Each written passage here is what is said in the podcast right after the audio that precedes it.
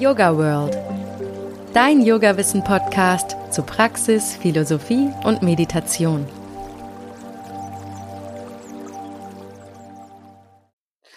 Hallo und herzlich willkommen zum Yoga World Podcast. Wir sprechen heute nochmal über Yoga als Therapie. Und zwar ist es so, Dr. Ronald Steiner und ich haben ja schon eine Folge zur Yoga als Therapie aufgenommen. Und dann wurde uns klar, dass wir es einfach nicht schaffen, diese ganzen super wertvollen und spannenden Informationen in eine einzelne Folge zu packen. Und dann haben wir uns spontan dazu entschlossen, einen Teil zwei aufzunehmen. Und da sind wir wieder. Hallo Ronald, schön, dass du dir noch mehr Zeit nimmst. Namaste. Ich freue mich mit dir über mein Lieblingsthema zu reden, wie Yoga heilen kann, wie wir mit Yoga eine körperliche und psychische Balance finden können. Genau. Der Ronald hat uns ja letzte Woche schon einen tieferen Einblick auch in die Philosophie gegeben und konkrete Anwendungsbereiche und die individuelle Anpassung in der Praxis ein bisschen beschrieben. Und natürlich hat er umfassende Erfahrung in der Anwendung von Yoga als Therapie und gibt uns heute weitere spannende Einblicke in die diversen Hintergründe.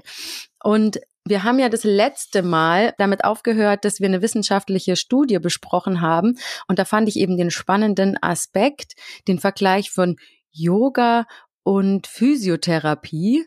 Und da kam eben raus, dass es schon nicht unsignifikanten Wert hat, dass Yoga eben nicht nur auf dieser körperlichen Ebene wirkt, sondern auch auf körperlicher, geistiger und energetischer Ebene zugleich wirkt und zum Beispiel auch dieses Setting, das im Yoga eben gegeben ist, einen besonderen Einfluss auf die Wirkung hat. Könntest du noch mal kurz zusammenfassen, welche Vorteile sich aus therapeutischer Sicht daraus ergeben, dass Yoga eben ganzheitlich wirkt? Ich wollte gerade andersrum anfangen. Yoga hat vom Setting her vier große Vorteile, vier Stärken, die es ist alles kein Geheimnis, das wissen Physiotherapeuten und Therapeutinnen natürlich auch, aber beim Yoga ist es in Setting schon eingebunden und einer der großen Vorteile ist die Ganzheitlichkeit. Wahnsinnig viel Wissenschaft belegt, dass alles bei uns miteinander verbunden ist. Zum Beispiel Menschen mit Depression, würde ich sagen, ah, Depression ist eine psychische Erkrankung, haben auch häufiger physische Erkrankungen, Herzerkrankungen, Krebserkrankungen, kann ich sagen, wie kann Krebs mit Depression zusammenhängen? Ich verstehe es nicht, aber offensichtlich schon, ja. Offensichtlich ist da ein Zusammenhang, die Psyche wirkt auf den Körper und der Körper wirkt auf die Psyche. Und im Yoga haben wir durch Setting von vornherein ein ganzheitliches Spektrum. Also wir gehen rein, wir in vielen Räumen, also bei, in unserem Studio zumindest, man verneigt sich, wenn man durch die Tür reingeht. Man setzt sich erstmal hin, es ist still, man singt gemeinsam Mantra, dann macht man die Übungen in einem meditativen Setting. Am Schluss singt man wieder ein Mantra, man verneigt sich, wenn man den Raum verlässt. Also es ist ein meditativer Raum, in dem während der Praxis keine Alltagsgespräche üblich sind und es auch kein Radio jetzt im Hintergrund läuft. So in der Physiotherapie ist es relativ häufig, dass man während der Therapie so über alles Mögliche plaudert und im Hintergrund dudelt der Radio. Das wäre jetzt in der Yoga-Praxis eher unüblich, weil wir eben das, den meditativen Raum haben und das Meditative einen Aspekt hineinbringt, der eben nicht körperlich ist und damit ist es schon mal ganzheitlich. Aber ganzheitlich heißt ja auch, dass es nicht nur die schmerzende Stelle am Körper behandelt, sondern dass wir den ganzen Körper behandeln. Und das macht auch Sinn, weil unser Fasziennetz verbindet alles miteinander. Das heißt, auch wenn du Schulterschmerzen hast, lohnt es sich, den Rest des Körpers mit zu behandeln. Also mit zu balancieren, mit zu stärken.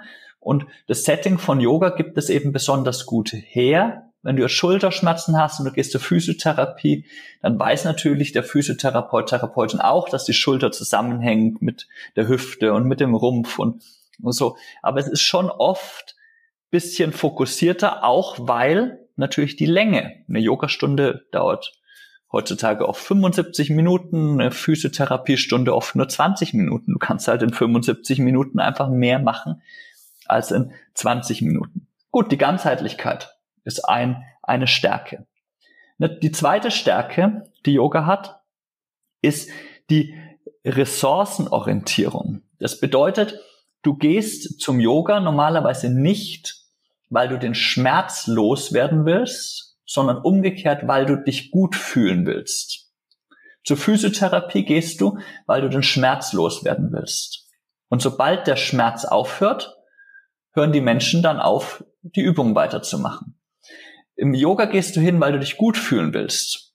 Und du hörst normalerweise nicht dann Yoga auf, wenn irgendein Schmerz weg äh, nachlässt, sondern du willst dich ja gut fühlen in der Yoga-Praxis, nach der Yoga-Praxis und deswegen gehst du immer wieder hin und das ist eine stärkere Motivation, regelmäßig zu üben, als einfach nur die negative Motivation, dass ich den Schmerz loswerden will. Die dritte Stärke im Yoga nenne ich Selbstmanagement oder Eigenverantwortlichkeit. In der Physiotherapie, klar, weiß jeder Physiotherapeut und Therapeutin auch, dass der Mensch selbst üben muss, äh, damit was wirkt. Aber die Krankenkasse zahlt die Physiotherapie. Das bringt schon mal Menschen eher in eine passive Rolle. Ich gehe dahin, die Krankenkasse zahlt, der Therapeut soll mich heile machen. Ist oft so die Einstellung, die Menschen haben, wenn sie zur Physiotherapie kommen und die schwer ist abzulegen. Im Yoga ist die Einstellung von vornherein oft anders.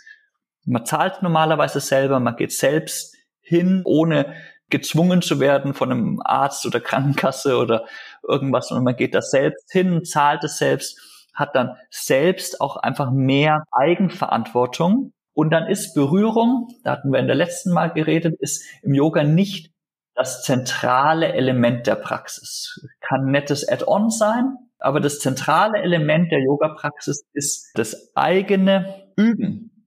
Und in der Physiotherapie ist oft das zentrale Element die Berührung, die dann ergänzt wird von der, am Ende sagt der Therapeut, Therapeutin noch, ja, und daheim machen sie noch die und die Übung. Im Yoga ist es eher so, wir machen die ganze Zeit Übungen und vielleicht berührt der Yogalehrer mal den Rücken und sagt, da solltest du den Muskel spüren oder hier nebenbei, ja, also als Nebeneffekt, aber nicht als Haupteffekt. Und das gibt dem Menschen viel mehr Selbstwirksamkeit und Eigenverantwortung und das hilft beim regelmäßig Üben und auch beim Erzielen von Erfolgen.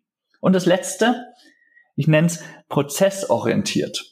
Und wenn ich Management-Videos und so mir anschaue, Tutorials anschaue, dann heißt es immer, ich soll mir Ziele stecken. Ich stecke mir ein kleines Ziel und dann erreiche ich das Ziel, dann schüttet mein Hirn Dopamin aus und ich freue mich und dann stecke ich das nächste Ziel. Also von Mikrozielen zu Makrozielen habe ich da mal in irgendeinem Selbstmanagement-Podcast gehört. Ich habe da meine Zweifel. Mir kommt das ein bisschen so vor wie ein Esel, der eine Karotte vor der Nase hängen hat, nach der Karotte schnappt und immer wenn er die Karotte gekriegt hat, hängt man die nächste Karotte wieder da vorne hin. Irgendwann kriegt der Esel das mit und dann funktioniert das mit Zielen setzen überhaupt gar nicht. Es geht darum, wenn mir jemand sagt, oh, ich will das, diesen, das Ziel erreichen, dann drehe ich gerne die Frage um und sage, was willst du denn tun? Was macht dir Freude zu tun? Ja? Menschen sagen, oh, ich will im Yoga, ich will meine großen Zehen äh, anfassen können. Können, ja, anfassen können. Macht's dir denn Freude, die Dehnung in den Beinrückseiten zu spüren? Ja? Oder jemand sagt, ah, ich will meinen Rückenschmerz loskriegen. Ja? Macht's dir denn Freude, dich auf die und die Weise jetzt zu bewegen? Ja, ah, ich will kräftiger werden. Ja, macht's dir denn Freude, die Muskelanspannung zu spüren? Wenn du einfach nur dem Ziel hinterher rennst, wirst du es nie erreichen. Ja, weil die, keine Motivation reicht aus, um ein größeres Ziel zu erreichen. Und genau das ist die Stärke im Yoga. Wir versuchen in der Ansage, also zumindest ich und viele Yoga-Lehrer, Lehrerinnen, die ich kenne, in der Ansage nicht zu sagen, mach diese Übung vier Wochen lang, dann kannst du die große Zehe erreichen. Sondern meine Ansage ist eher, mach die Übung und spür, wie es in der Beinrückseite dehnt. Oder mach die Übung und spür, wie der und der Muskel arbeitet. Ich sag schon, okay, die Übung hat die und die Benefits. Aber es geht viel mehr darum, im Hier und Jetzt zu spüren, was die Übung macht.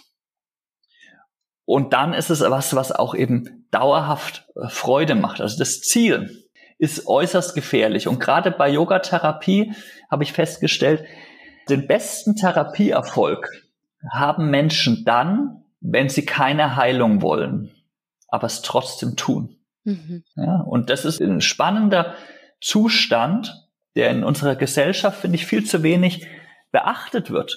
Also wir haben, ah, der Mensch will keine Heilung, okay, der sitzt auf der Sofa äh, und tut nichts. Und der andere, ah, der will Heilung, der rackert sich ab und geht jeden Tag und will immer, ah, da will ich hin, da will ich hin, wie der Esel hinter der Möhre. Aber diesen Zustand, dass du einfach nur Übungen machst, die deinem Rücken als Beispiel im Hier und Jetzt gut tun, ohne dass du zwangsläufig sagen willst, ich will den Rückenschmerz loswerden sondern einfach nur, das sind Übungen, die tun meinem Rücken im Hier und Jetzt gut. Und dann heilt überraschend viel, überraschend gut in diesem präsenten, übenden Zustand. Mhm. Und steht schon in der Bhagavad Gita, man soll nicht an den Früchten seiner Handlungen anhaften. in vielen anderen Quelltexten des Yogas auch, weil uns dessen die Präsenz bringt. Ja, spannend. Aber du hast jetzt zwei Sachen angesprochen, die ich spannend fand. Einmal, dass du gesagt hast. Vier hoffe ich sogar, ja. Ganzheitlich, ressourcenorientiert, Selbstmanagement und prozessorientiert. Genau. Aber zwei davon waren spannend. Erzähl. Nein, es war natürlich alles super spannend, was du gesagt hast. Ich drücke mich anders aus. Zwei Sachen, wo ich nochmal nachhaken wollte, weil es mir im Gedächtnis geblieben ist und weil ich die Fragen im Vorfeld auch interessant fand. Einmal die Wichtigkeit der Regelmäßigkeit in der Yogatherapie, was würdest du sagen, wie wichtig ist die tägliche Praxis?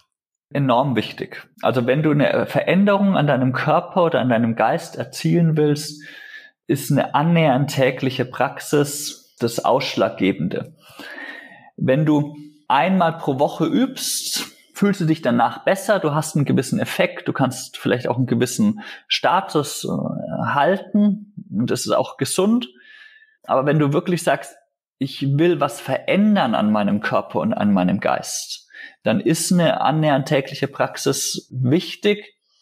Und annähernd täglich, ich würde mal sagen, viermal pro Woche gilt für mich als täglich, annähernd täglich. Mhm.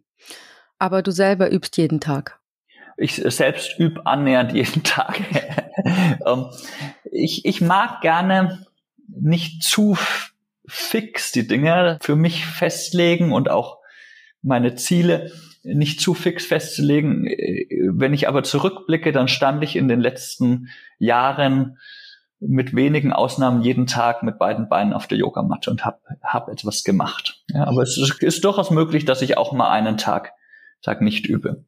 Ah, okay, aber wenn ich mir das jetzt konkret vorstelle, muss ja auch ein bisschen was Persönliches erfahren, ist es dann nicht so, dass du um fünf aufstehst, um zehn nach fünf ein heißes Wasser trinkst, um 15 nach fünf auf der Matte stehst, um halb sechs äh, noch Meditation?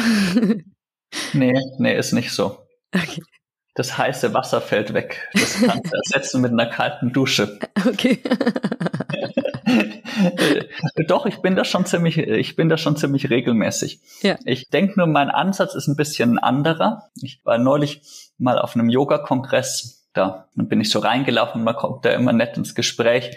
Da kam irgendwie, ich glaube, in der Mittagspause saß mir, saß mir ein Mann gegenüber und wir haben uns gerade so angefangen zu unterhalten. Ich kannte den nicht, ich glaube, er kannte mich auch nicht.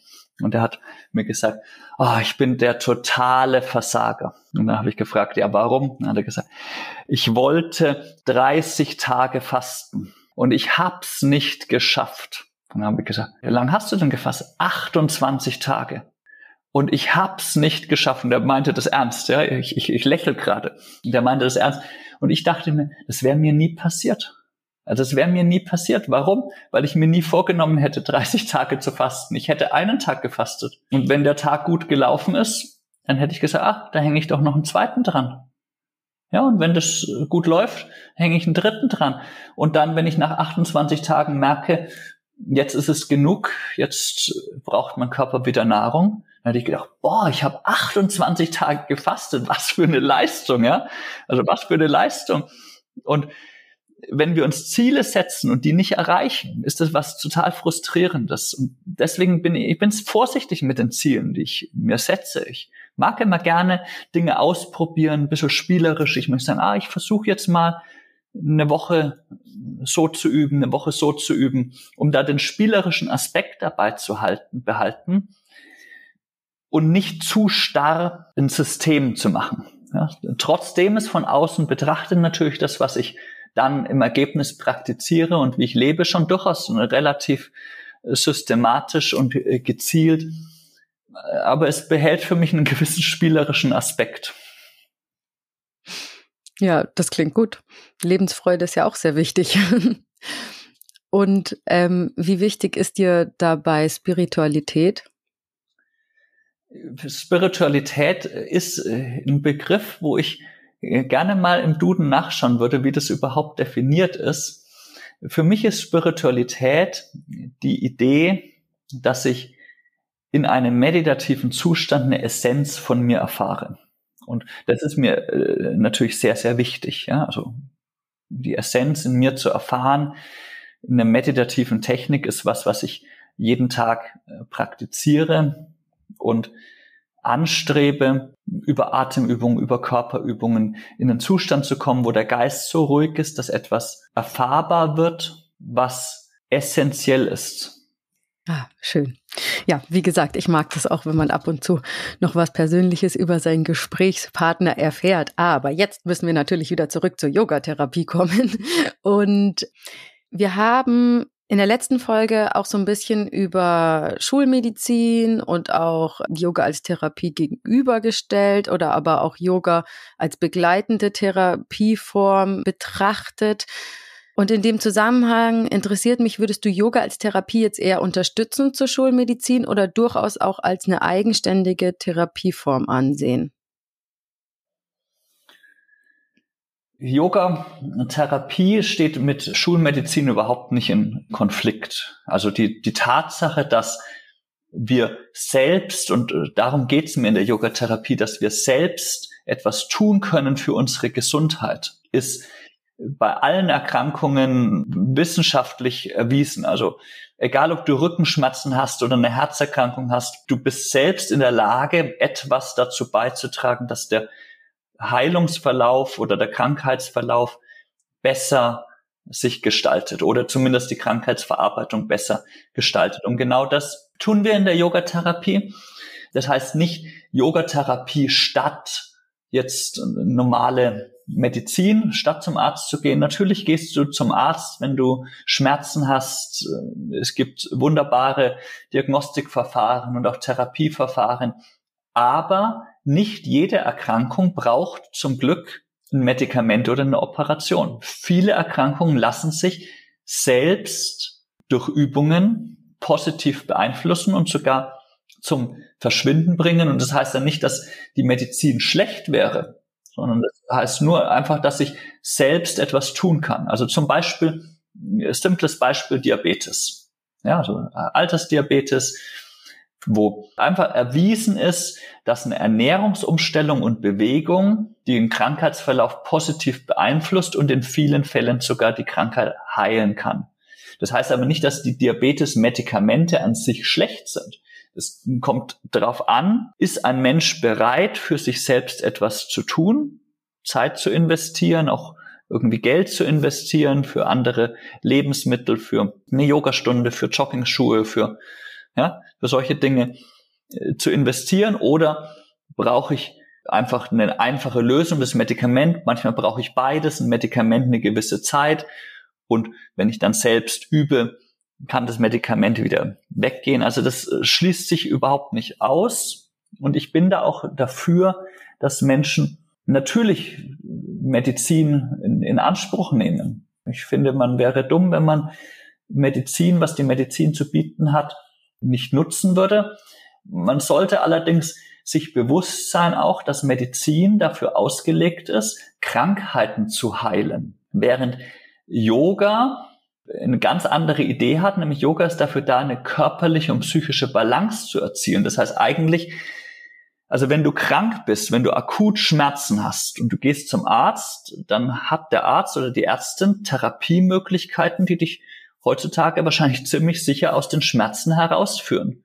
Aber gesund bist du deswegen noch lange nicht. Und äh, Yoga hilft dir, wirklich ein geistiges und psychische Balance zu erzielen. Und wenn du kleinere Wehwehchen am Körper hast, ist nicht immer ein Medikament und eine Operation das Zielführende, sondern dann ist es oft besser, mit Übungen dazu machen, weil da, wo viele Menschen sind mit kleineren Wehwehchen, da kann die Medizin gar nicht hinführen. Also du kannst nicht kleine Dinge, man muss natürlich abklären, ist es, ist es was Schlimmes, muss es operiert werden, aber ah, mein Handgelenk tut weh, wenn ich den einarmigen Handstand mache. Das ist keine OP-Indikation in meinen Augen. Ja. ja.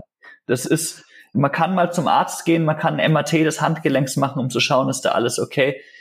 Aber das ist eine Frage, geh auf deine Yogamatte, üb so, dass es dir nach der Yoga-Praxis besser geht als vorher.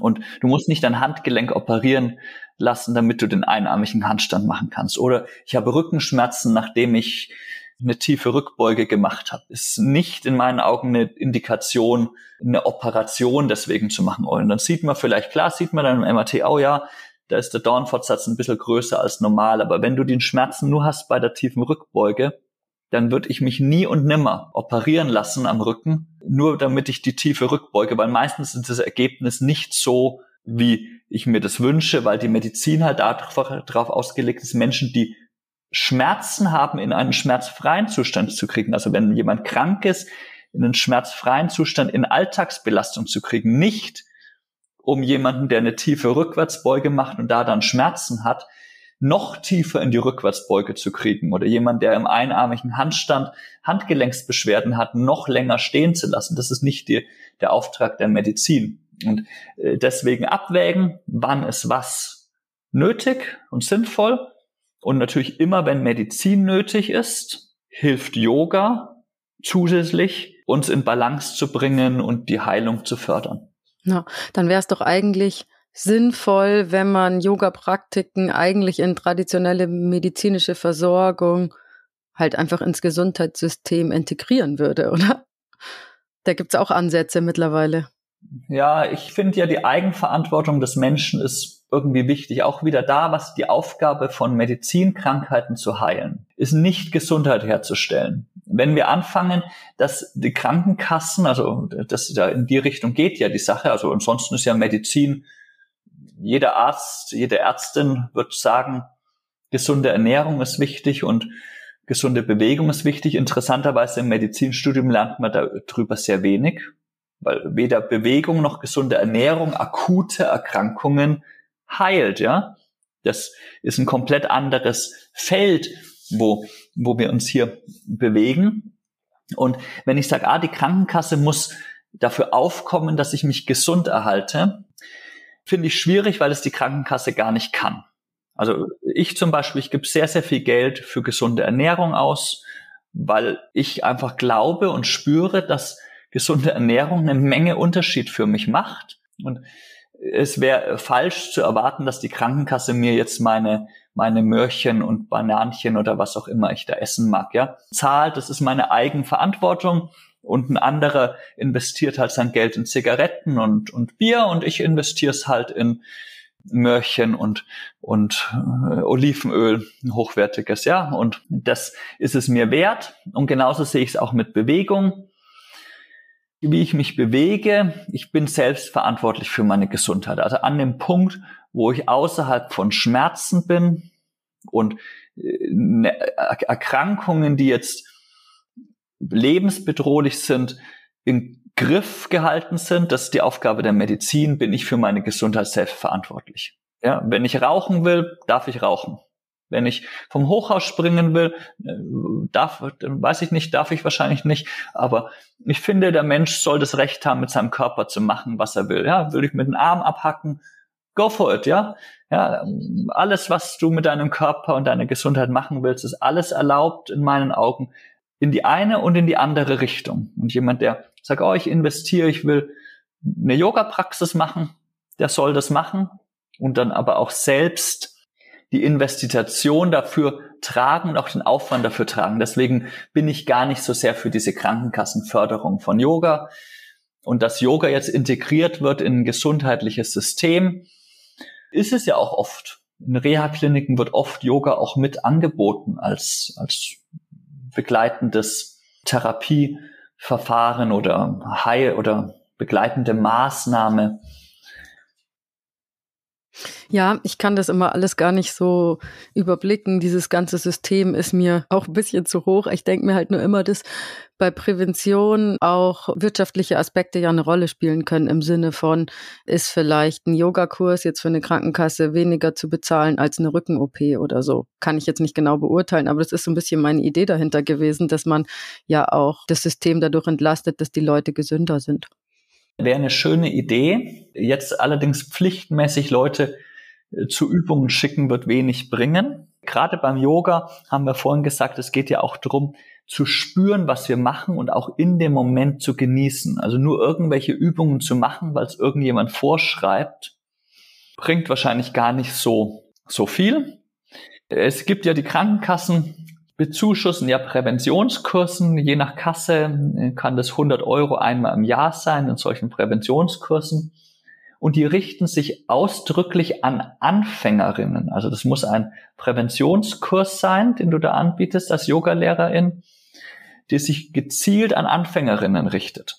Also der fortgeschrittene Yogakurs wird von den Krankenkassen nicht als Präventionsmaßnahme bezahlt, weil die Krankenkasse, und ich finde auch mit Recht, sagt, der Mensch, der hatte die Chance, Yoga kennenzulernen, hat sich dafür entschieden, dass Yoga Teil seines Lebens sein soll und macht es jetzt und zahlt es selber und ist seine Eigenverantwortung. Und die Krankenkasse fördert halt diese Präventionskurse. Das heißt, dass Menschen, die bisher noch nicht Yoga geübt haben, einmal im Jahr die Chance haben, so einen Zehnerkurs zu besuchen und da 100 Euro erstattet kriegen, mit der Idee, nicht, dass die Menschen einmal im Jahr einen Yogakurs machen und dann ein Jahr warten und dann wieder den Kurs machen, sondern mit der Idee, dass eben Leute sagen, oh, Yoga gefällt mir so, dass ich das jetzt dauerhaft machen will. Und sinnig ist es dann in meinen Augen nicht im nächsten Jahr wieder zu sagen, ah, jetzt ich hole die Krankenkassenzuschuss, greife ich wieder ab, sondern üb weiter Yoga. In meinen Augen ist es ein Missbrauch des Systems, ja, wenn dann jemand sagt, ah, alle, jede Jahre hole ich mir die 100 Euro Förderung ab. Klar, die Krankenkasse zahlt, wunderbar. Aber das ist ja nicht die Idee. Die Idee ist ja Menschen, die sich vorher in Yoga nicht kannten, zu sagen, probier's mal aus. Da ist eine Menge Spannendes dabei für die Gesundheit in der Präventionsbereich, für den Rücken, für die Psyche. Aber dann, wenn du Yoga praktizierst, ist es die Eigenverantwortung. Und selbst das Ausprobieren, ich meine, wir bieten sie an, die Präventionskurse bei uns, weil Menschen dann nachfragen. Ich bezweifle, ob es wirklich jetzt mehr Menschen Yoga üben, weil die Krankenkasse diese Präventionskurse bezuschusst oder ob es nicht im Endeffekt einfach nur ein riesiger Papieraufwand ist, der da entsteht. Da frage ich mich, ist es diesen riesigen Papieraufwand und Ver Verwaltungsaufwand wert, wenn es im Endeffekt doch sehr simpel ist, geh in ein Yoga-Studio, üb Yoga und Bewegung ist keine Raketenwissenschaft. Es ist das Natürlichste überhaupt. Unsere Vorfahren haben sich bewegt. Die lebten vielleicht im Urwald irgendwann mal und die sind auf Bäume geklettert, die haben Ringkämpfe mit ihren Artgenossen und Genossinnen gemacht, die sind vielleicht im Meer schwimmen gegangen und darauf ist unser Körper ausgelegt. Das heißt, beweg dich, ja, kletter auf den Baum, ring mit deinen Artgenossinnen, geh ein bisschen schwimmen, leg dich auf den Rücken und entspann. Und that's it. Und das simuliert eine Yogastunde. Und dann diskutiert man, was ist jetzt besser, Ashtanga Yoga, Shivananda Yoga, Chivamukti Yoga. Und natürlich Ashtanga, weil ich das mag. Aber äh, jetzt einfach angeschaut, ist es eine Bewegung, die diesem natürlichen Bewegungsspektrum, das der Mensch hat, nahe kommt? Und wenn ja, ist es eine gesunde Bewegung. Ja, das bringt mich gleich nochmal zu dem zweiten spannenden Aspekt von eben, den ich noch nicht abgefragt hatte. Du hattest nämlich die Faszien erwähnt. Und das ist ja ein Stichwort, was mittlerweile wirklich in aller Munde ist und auch im Zusammenhang mit Yoga sehr oft fällt, diese Faszien. Kannst du nochmal sagen, welche Bedeutung die Faszien für die Yogatherapie haben? Es, es gibt manchmal so Worte, die, die lieben Menschen. Faszien ist eines davon. Ja, finde ich auch. Und, und es ändert sich von Zeit zu Zeit. Ja, vor 100 Jahren war es das Yoga Sutra. Deswegen heißt Ashtanga Yoga Ashtanga Yoga. Und jetzt äh, will alles Faszien, Faszien Yoga heißen. Faszien sind letztendlich der Faseranteil unserer extrazellulären Matrix. Und unser Körper besteht etwa zur Hälfte aus Zellen und zur Hälfte aus Substanzen außerhalb von Zellen. Und äh, diese Substanz außerhalb der Zellen ist etwa 60 Prozent Wasser, 40 Prozent feste Bestandteile und die festen Bestandteile sind natürlich ein bisschen Mineralien, Calcium und, und ähnliche Dinge. Und was dann noch übrig bleibt, ist überwiegend Kollagenfasern. Und das sind die Faszien. Und diese Kollagenfasern, also um das jetzt nochmal runterzubrechen, ein bisschen vereinfacht, muss man sich immer vorstellen, wie viel haben wir davon? Ich wiege 80 Kilo. Ich habe gesagt, die Hälfte von mir ist außerhalb der Zellen. Das sind dann also 40 Kilo. Und dann habe ich gesagt, 60 Prozent davon sind Wasser, kann ich nicht rechnen, ist meine Mathe zu schlecht. Sage ich 50 Prozent. Es bleiben also 20 Kilo feste Bestandteile außerhalb der Zellen übrig, grob gerundet. Und von diesen 20 Kilo ist ein Großteil, vielleicht 15 Kilo, kollagene Fasern. Damit sind die kollagenen Fasern das Fasziennetz, unser größtes Organ, das wir haben. Und diese kollagenen Fasern verbinden sich zu langen Fasern, die sich um jedes Organ herumwickeln, um letztendlich um jede Zelle herumwickeln, um den ganzen Körper als Ganzes herumwickeln und nirgendwo enden, sondern immer weitergehen und sich fortsetzen. Und damit ist alles mit allem verbunden. Und sobald wir uns bewegen oder irgendwas mit unserem Körper machen, ist diese extrazelluläre Substanz, genannt Faszien, total wichtig. Und äh, vielleicht ist das der große Denkunterschied, dass man früher gedacht hat, okay, für die Gesundheit brauche ich die Zellen, also die Muskelzelle selbst und die Organzellen selbst. Und man heute mehr und mehr sieht, dass diese Fasern, die die Zellen an Ort und Stelle halten und den Zellen die Form geben, die sie haben, sehr wichtig sind. Bei einer Muskelzelle zum Beispiel umhüllt die Faser, also die Kollagenfaser, die Zelle, die Muskelzelle kann man sich vorstellen, ist wie ein, im Prinzip nur die Zelle wäre einfach nur ein Sack. Ja, wie ein wassergefüllter Luftballon, hat keine Form, kann in alle Formen biegen. Diese Muskelzelle erhält ihre Form dadurch, dass eine Kollagenfaser sich um die Zelle helikal, also wie eine Spirale herumwickelt. Und eine andere Kollagenfaser in die Gegendrehrichtung. Und jetzt ist die Muskelzelle, hat konstantes Volumen. Ist ja logisch, ist ein mit Wasser gefüllter Sack, die hat konstantes Volumen, also zumindest zu einem gegebenen Zeitpunkt. Aber Jetzt, wenn ich jetzt den Muskel anspanne, wird meine Muskelzelle deswegen nicht größer, sondern sie wird nur kürzer und dicker. Das Volumen bleibt gleich. Die Kollagenfasern sind aber nicht elastisch. Die sind straff. Wenn die Kollagenfaser sich um die Zelle helikal herumwickelt und die Zelle wird kürzer, dann wird ja die Strecke in die Längsrichtung auch kürzer und die Zelle wird breiter, dann wird die Strecke in die Querrichtung des Wickelns länger, dann bleibt die Spannung auf die Kollagenfaser gleich. Das heißt, wenn die Muskelzelle anspannt, kürzer und dicker wird, bleibt die Kollagenfaser konstant gespannt und zwar in beide helikale Richtungen. Wenn wir die Muskelzellen nicht ausreichend bewegen, das heißt voll anspannen und über die gesamte Länge dann auch wieder loslassen bis in die Dehnung hinein, dann findet diese Längenänderung nicht statt und die Kollagenfasern wickeln sich nicht mehr gegenläufig helikal um die Zelle herum, sondern anders. Die Kollagenfasern verfilzen dann miteinander. Und jetzt kann die Muskelzelle nicht mehr anspannen, weil die Kollagenfaser nicht mehr den Raum, dass der Muskelzelle quer mehr Platz braucht, geben kann. Und die Muskelzelle kann auch nicht mehr sich dehnen, weil die Kollagenfaser nicht mehr so angeordnet ist, dass die Dehnung möglich ist. Und so einen Muskel nennen wir Locked. Und dieser Effekt ist für die Gesundheit des Bewegungsapparates sehr wichtig. Und Bewegungsmangel führt unsere Muskeln in einen Locked-Zustand. Das heißt, die umhüllenden Faszien sperren die Zelle ein und verhindern, dass die Zelle sich weiter bewegen kann. Und da setzt Yoga-Therapie an. Nicht nur, aber das ist ein Mechanismus, wie man sagt, dass Bewegung unserem Körper etwas Gutes tut. Und früher hätte man da eben gedacht, okay, ich, ich trainiere meine Muskeln und die Muskelzelle wird stärker. Und heute nimmt man eben mehr und mehr auch wahr, okay, es ist ja nicht nur die Muskelzelle, die stärker wird, sondern auch die Ausrichtung und Stabilität der Kollagenfasern, die die Muskelzelle umhüllen, verbessert ja. sich auch. Und diesen Effekt nimmt man eben mehr in den Fokus. Und der ist äh, natürlich wichtig für die Gesundheit. Aber Kollagenfasern finden sich auch in den Knochen wieder. Die Trabekel der Knochen sind auch letztendlich Faszien, ja? Kollagenfasern. Die Sehnen sind Kollagenfasern, die Bänder sind Kollagenfasern.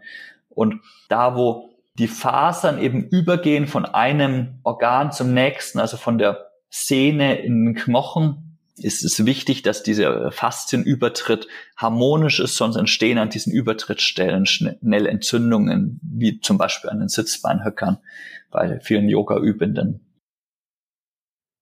Es ist jetzt so, wie du jetzt gerade erzählt hast, dass zum Beispiel die Ursache von ähm, gesundheitlichen Problemen, zum Beispiel verfilzte Faszien sein könnten.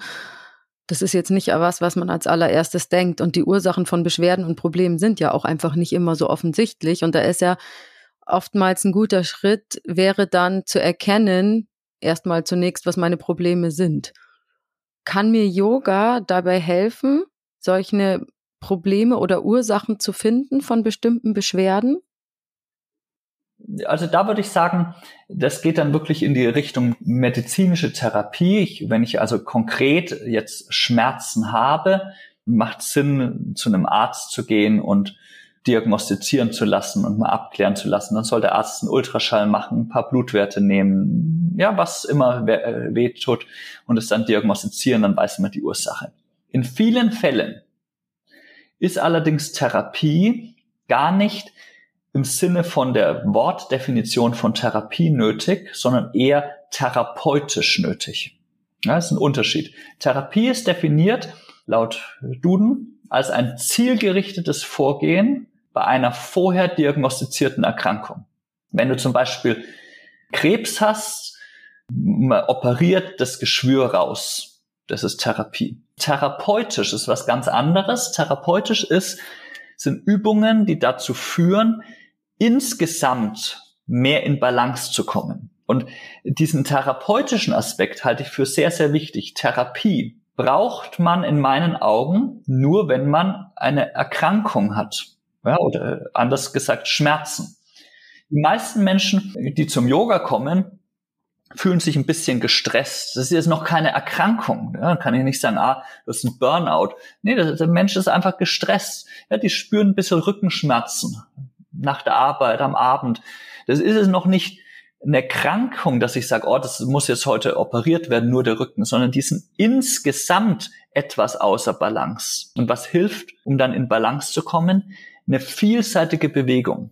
Und das macht es den Yogalehrern auch und Yogalehrerinnen auch wieder einfach. Wir müssen also nicht für jeden Menschen, der in der Stunde ist, zu sagen, ah, das ist Hans, der braucht jetzt die eine spezielle Übung für den Rücken und das ist Susi, die braucht die eine super spezielle Übung für die Schulter und das ist Paul, der braucht die spezielle Übung gegen Stress, sondern wir sollten unseren Schülern ein Gesamtpaket von Übungen geben, die den gesamten Körper ganzheitlich in Balance bringen. Und da macht Hans die Übung, der, der Hans war der mit dem Rückenschmerz, wenn ich mich richtig erinnere, die Übung gegen Stress genauso mit wie Paul die Übung mitmacht. Paul war, glaube ich, der mit Stress ähm, für die Schultern.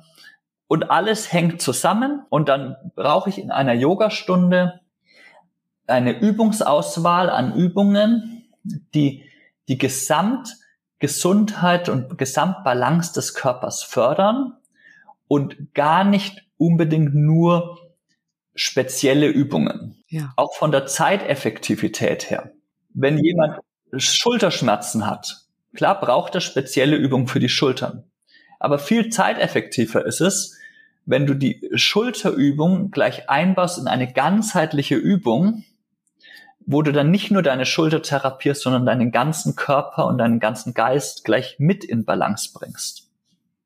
Eine Yoga-Doc-Stunde, wo die Therapie im Vordergrund steht, das Therapeutische im Vordergrund steht, ist aufgebaut, dass ich verschiedene ganzheitliche Übungen kombiniere, die dazu beitragen, den Körper in Balance zu bringen. Es ist leicht. Ja, jeder kann das. Ich kann dir eine Übung sagen, die gut ist für die Schultern. Ja, super simpel. Aber die Frage ist, ein Mensch hat 60 Minuten Zeit zu üben. Ja, ich finde immer, das Wort Zeit ist immer so negativ belastet. Aber im Endeffekt, jemand nimmt sich Zeit, 60 Minuten, und dann ist die Frage, was mache ich in den 60 Minuten, dass es mir als ganzen Körper und als ganze Psyche am besten geht.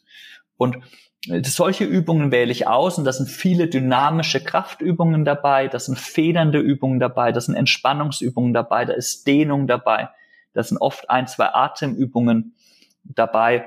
Und das ist ein Übungsset, das ich als Yoga-Doc-Stunden, als Yoga-Doc-Übungen immer bezeichne, die eben genau dieses Ziel haben, dass ich mit einer gegebenen Zeit etwas tun kann, um Körper und Geist in Balance zu bringen. Und wenn das jemanden interessiert, ich weiß immer nicht, inwieweit ich das sagen darf, aber ich habe einen YouTube-Kanal. ich habe einen YouTube-Kanal, schaut da mal rein. Da gibt's verschiedene Kategorien. Es gibt die Ashtanga-Yoga-Kategorie, über die haben wir jetzt wenig geredet. Und es gibt die Yoga-Doc oder Healing Movement-Kategorie, wo ich ganz, ganz viele Yogastunden teile, die genau diesen Aspekt haben, dass du mit einer gegebenen Zeit das optimale Resultat hast. Ja, weil ansonsten, du machst eine Übung für die Schulter und noch eine Übung für die Schulter und dann eine Übung fürs Knie und noch eine Übung fürs Knie und dann übst du fünf Stunden und hast immer noch nicht den ganzheitlichen Effekt, der eben so wichtig ist. Ja, probiert's gerne mal aus. Das verlinken wir euch natürlich auch gern nochmal in den Show Notes. Und dann schreibt uns doch mal, also mir oder dem Ronald, was ihr so davon haltet und äh, ob euch das gut getan hat. Würde mich interessieren. Ich weiß nicht, ob es dich interessiert, mich würde es interessieren. ich habe da auf in meinem YouTube-Channel mal so eine Challenge ausgerufen. Das waren auch so Yoga-Doc-Stunden, also ganzheitliche Stunden, aber mit einem besonderen Fokus auf Rücken. Mhm. War eine Acht-Wochen-Challenge, die haben überraschend viele mitgemacht.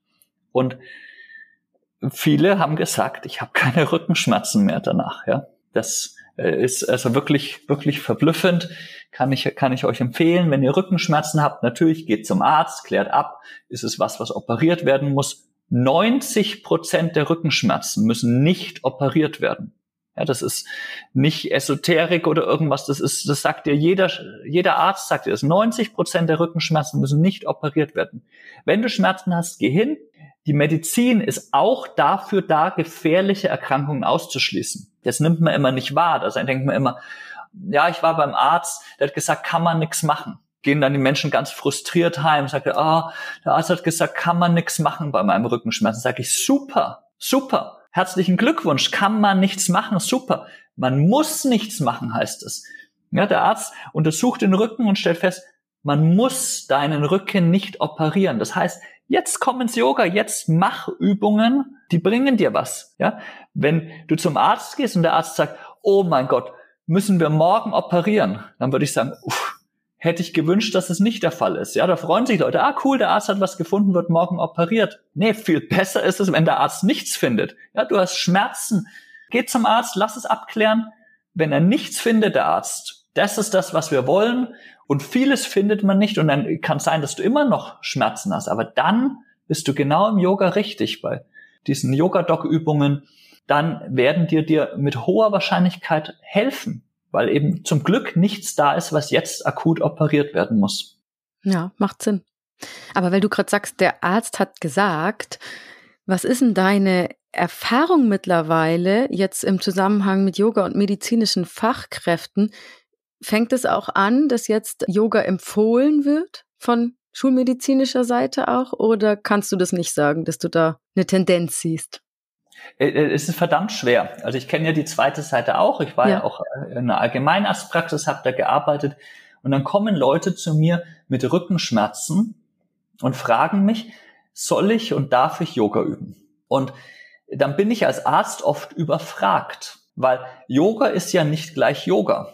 Es gibt so ein weites Spektrum. Es kommt sehr auf das direkte Setting dieser Yogastunde an. Deswegen sagen dann viele Ärzte, oh nee, Yoga ist nichts für, für sie, weil sie ein bestimmtes Setting im Kopf haben. Ja, also wenn ich denke jetzt mal, es kommt jetzt jemand 50 Jahre Rückenschmerzen zu mir als Arzt und sagt, darf ich Yoga üben? Und in meinem Kopf ist Ashtanga Yoga traditionell, so richtig traditionell Hardcore Ashtanga Yoga. Und dann Dritte sehe ich den 50-Jährigen mit Rückenschmerzen und stelle mir den vor in diesem Hardcore Ashtanga Yoga und dann sage ich, würde ich ihn jetzt eher abraten. Ja, oder jemand anderes, äh, jüngerer Mensch, 30, auch mit Rückenschmerzen, kommt zu mir als Arzt und sagt, ah, soll ich Yoga machen mit den Rückenschmerzen? Und dann ist mein Bild, ah, Yoga, das ist, äh, habe ich vielleicht mal ein Video gesehen, Yin-Yoga, das ist so Entspannung über Bolster. Und dann schaue ich die Person an und denke mir, na, eigentlich bräuchte ich die Muskelaufbau und nicht Entspannung über Bolster. Und dann sage ich, oh nee, da gehst besser in ein Fitnessstudio weil ich als Arzt ja nicht weiß, in welche Yogastunde die gehen. Wenn ich jetzt weiß, die übt in meiner Stunde Yoga, dann weiß ich, dass in meiner Yogastunde der Muskelkräftigung genauso ist wie im Fitnessstudio. Man muss nicht ins Fitnessstudio gehen, um Muskeln zu kräftigen. Das geht auf der Yogamatte ganz genauso. Nur es hängt halt wirklich sehr von den Übungen, Übungen ab. Und deswegen ist es schwer, als Arzt Yoga zu empfehlen. Und der einzige Weg, der da in meinen Augen geht, ist, wenn ein Arzt oder eine Ärztin direkt eben die Stunden von einem Yogalehrer oder Yogalehrerin direkt kennt und eben weiß, okay, so und so unterrichtet die. Und dann kommt ein Patient, Patientin, dann kann der Arzt natürlich einschätzen, ob die Stunden, die er oder sie selbst mitgeübt hat, auch für diesen Menschen passend sind. Dann, dann funktioniert es. Aber ansonsten schwer, schwer da was zu empfehlen. Ja, stimmt. Was du sagst, macht natürlich absolut Sinn. Aber da sind wir auch wieder dabei, dass eben Yoga viel mit Selbstverantwortung zu tun hat. Und man hat ja die Möglichkeit, sich das rauszusuchen und das zu machen, was man merkt, dass einem selber gut tut. ähm, welche Rolle spielt das Auflösen von alten Mustern in Zusammenhang mit Yogatherapie? Alten Bewegungsmustern? Ja. Oder vielleicht auch alten Verhaltensmustern. Ist eigentlich egal. Muster einfach, die man sich angewöhnt hat. Also ich bleib mal bei Bewegungsmustern. Ich, ich bin ja Arzt und Sportmediziner, das heißt, der Körper ist, ist meine, meine Welt. Wir brauchen eine möglichst vielseitige Tätigkeit in unserem, in unserem äh, Leben, in unserem Alltag. Es gibt keine Körperhaltung, die an sich schlecht ist, mit wenigen Ausnahmen. Ja, also klar, Hammer auf den Kopf hauen ist an sich ungesund, aber alles andere, wenn ich mal mit einem runden Rücken fünf Minuten vorm Schreibtisch sitze, das ist überhaupt nicht ungesund. Ungesund ist es dann, wenn ich acht Stunden mit einem runden Rücken vorm Schreibtisch sitze. Dummerweise ist es auch nicht gesünder, acht Stunden mit einem geraden Rücken vor am Schreibtisch zu sitzen. Ja? Wenn wir einseitig etwas machen, ist es im Endeffekt immer ungesund. Und was wir brauchen, ist eine vielseitige Beanspruchung unseres Körpers und Verhaltensmuster. Wenn wir durch den Beruf uns eine gewisse Körperhaltung angewohnt haben, dass wir immer nach vorne gebeugt sind, ich bin Zahnarzt vielleicht oder Zahnärztin und beug immer nach vorne und dann gehe ich raus und bin immer noch in dieser Körperhaltung, als ob ich jemanden in den Mund reinschauen würde, ist vorprogrammiert, dass ich Rückenschmerzen kriege. Und dann ist es wichtig in der Yoga-Praxis eine Vielseitigkeit dagegen zu stellen. Ich würde gar nicht sagen, in die Gegenrichtung zu arbeiten, sondern einfach nur die Vielseitigkeit zu etablieren, dass die Rückenschmerzen eben weggehen. Genauso auch wenn jemand äh, sich angewöhnt hat, ah, ich habe Rückenschmerzen, tun dann ja viele so richtig ein, äh, sich darauf fixieren, ich muss immer aufrechte Wirbelsäule haben. Die laufen dann durch die Welt, als hätten sie einen Stab im Rücken. Und das ist auch nicht gesund für den Rücken. Ist auch einseitig dann. Ist vielleicht ein bisschen weniger Schmerzen als der, der mit rundem Rücken durch die Welt läuft, aber macht genauso Schmerzen langfristig. Ja, ist auf jeden Fall auch nochmal ein guter Impuls, wo man mal drüber nachdenken kann, wie man sich so bewegt im Alltag. Und Abschlussfrage. Wenn du dir jetzt wünschen könntest, aussuchen, welche Forschung angestellt würde oder wissenschaftliche Studie im Zusammenhang mit Yogatherapie gemacht werden würde, welche würdest du dir dann wünschen? Also ich würde mir gar keine Yoga-Studie, da wäre nicht Yoga im Titel, sondern ich hätte ganz konkrete Übungsfragen. Mich würde interessieren, die und die Übung. Wie wirkt die und die Übung auf die und die Erkrankung? Also zum Beispiel, ich hatte im letzten Podcast so eine Atemübung vorgestellt, diese inspiratorische Resistance Training. Dazu gibt's wahnsinnig viel Studien. Und ich unterrichte einfach Shitali und erzeuge da einen Atemwiderstand bei der Einatmung. Im Prinzip dasselbe Ding wie jetzt diese inspiratorischen Resistance-Studien, aber ich erzeuge den Widerstand jetzt nicht mit einem Röhrchen, durch das die Menschen atmen, sondern durch die Zunge, mit, die den Widerstand gibt. Und das wäre für mich interessant, so eine konkrete Übung zu erforschen und zu sagen, okay, ich mache jetzt mal eine Gruppe, die macht nichts, liest ein Buch, zehn Minuten am Tag. Die andere Gruppe atmet durch ein Plastikröhrchen und die dritte Gruppe atmet gegen den Widerstand der Zunge. Und dann wäre natürlich meine Erwartung, okay, die Buchgruppe wird kein Resultat haben, die mit einem Plastikröhrchen, die wird ein Resultat haben, das ist ja schon erforscht. Und dann wäre meine Erwartung, dass es mit der Zunge genauso funktioniert wie mit dem Plastikröhrchen. Das wäre jetzt sehr interessant oder auch in den Yoga-Doc-Stunden unterrichte ich viele Übungen, Übungssequenzen, die durchaus relativ fix sind, dass man sie auch gut sich einprägen kann. Und die basieren natürlich auf Ergebnissen von verschiedener Forschung, was, warum ich das so mache. Aber diese spezielle Übungssequenz, die ist noch nicht erforscht. Und das wäre ja eigentlich sehr, sehr leicht. Da müsste man nur mal einfach wieder drei Gruppen machen. Die eine kriegt ein Buch, die andere macht irgendwelche Übungen und die dritten machen dann eben genau diese spezielle Übung und dann könnte man schauen, wo geht der Rückenschmerz am schnellsten weg, können diese, diese spezielle Übungssetting kann das mithalten. Also klar, besser als ein Buch ist es, wäre traurig, wenn nicht, aber kann das mithalten im Vergleich zu einem anderen Übungsset, ja, so Fitnessübungen, ja, sagittalen Übungen oder haben die helikalen Übungen Vorteile? Ja, wahrscheinlich schon, da gibt's schon einiges, aber speziell dieses Übungsset, was ich unterrichte, natürlich nicht, weil bisher die Studien da das bisher so nicht, so nicht erforscht haben und das, was genau erforscht ist, ist nicht eins zu eins in der Yogastunde praktisch umsetzbar, weil ich will in der Yogastunde komplexe Übungen haben, damit ich den Maximum Benefit für den gesamten Körper habe und nicht isolierte Übungen. Und Studien sind oft sehr isolierte Übungen, das, was sich natürlich leichter erforschen lässt. Also, falls jetzt irgendein Wissenschaftler zuhört, der noch nicht weiß, was er mit seinem Forschungsbudget so anstellen soll für dieses Jahr, kann sich ja mal bei Ronald melden. genau. Und ansonsten sage ich zum zweiten Mal vielen Dank für das super interessante und angenehme Gespräch, lieber Ronald. Danke dir. Namaste. Namaste. Und ihr da draußen schaut doch auch mal auf yogaworld.de vorbei oder kauft euch ein Yoga World Journal oder sogar beides. Aber vor allem freue ich mich, wenn euch der Yoga World Podcast gefällt und ihr mich unterstützt, indem ihr bewertet, liked, teilt, abonniert und kommentiert. Und erreichen könnt ihr mich unter podcast.yogaworld.de und via Instagram, da heiße ich Yogasahne und ich freue mich, wenn ihr mir folgt und wir uns dort austauschen können. Dann bis zum nächsten Mal bei Yoga World. Eure Susanne. Der Yoga World Podcast. Jeden Sonntag eine neue Folge von und mit Susanne Moors auf yogaworld.de.